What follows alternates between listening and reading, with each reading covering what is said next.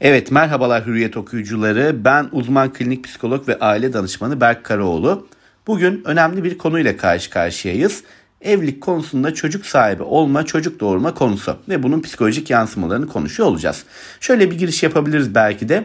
Dünyanın en güzel şeyini konuşuyoruz. Çocuk sahibi olmak.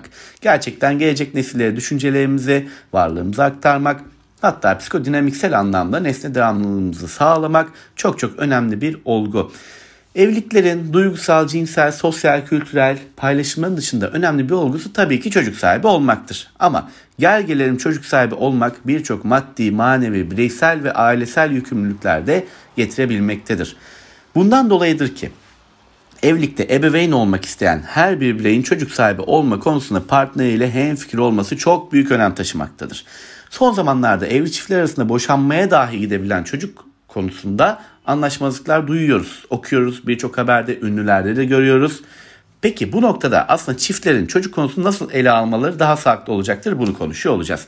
Öncelikle evlilikten önce zaten sadece çocuk için değil çiftlerin nerede yaşayacakları, nasıl bir paylaşım içinde olabilecekleri, gelecekte ise çocuk konusunda çocuğun doğumu halinde nasıl bir süreç izleyeceklerini hem kendi aralarında eğer çözüme de ulaşamıyorlarsa bir ruh sağlığı uzmanından, aile danışmanından destek almaları, biraz netleştirmeleri, kafalardaki belirsizleri hafifletme noktasında çok faydalı olacak. Tabii ki şunu söylemiyoruz.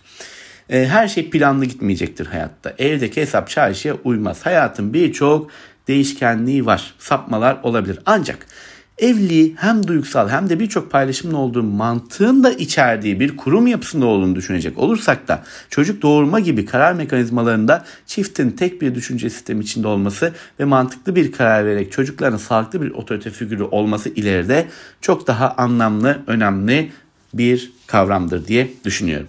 Çünkü eğer istenmeyen bir biçimde dünyaya getirdiğimiz bir çocuk olur. Daha doğrusu plansız veyahut da o dönemde bizim e, kendi ruhsal sıkıntılarımızın olduğu, ebeveynlerin kendi ruhsal sıkıntılarının olduğu bir dönemde bir çocuk olursa bu çocuğun ileride psikososyal gelişimi için de tutarsızlıklar, belirsizlikler devam ettiği takdirde psikolojik problemlere yol açtığını görebiliyoruz yetişkinlikte. Genellikle çocukların yanında olumsuzluklar konuşulmadığı için bazen ebeveynler şunu söyleyebilir.